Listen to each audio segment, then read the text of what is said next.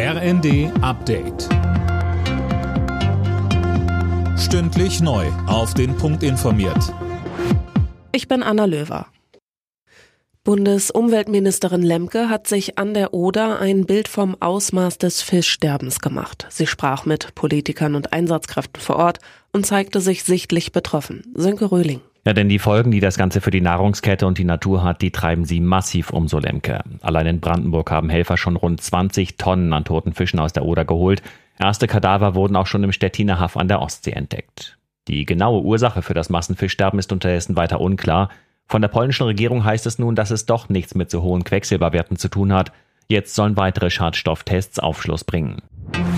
Erstes Ziel erreicht. Die deutschen Gasspeicher sind zu 75 Prozent gefüllt. Das Ziel der Bundesregierung wurde damit zwei Wochen früher als geplant erreicht. Zum 1. Oktober sollen die Speicher zu 85 Prozent mit Gas befüllt sein, zum 1. November zu 95 Prozent.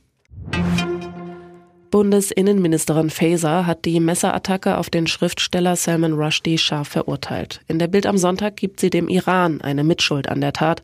Vor über 30 Jahren hatte der damalige religiöse Führer Khomeini zum Mord an Rushdie aufgerufen. Bildungsministerin Stark-Watzinger appelliert an Jugendliche, sich nicht nur auf ein Studium festzulegen. In der neuen Osnabrücker Zeitung sagte sie, eine Ausbildung sei ein gleichwertiger Start ins Berufsleben. Hintergrund ist der Fachkräftemangel, der vielen Unternehmen zu schaffen macht.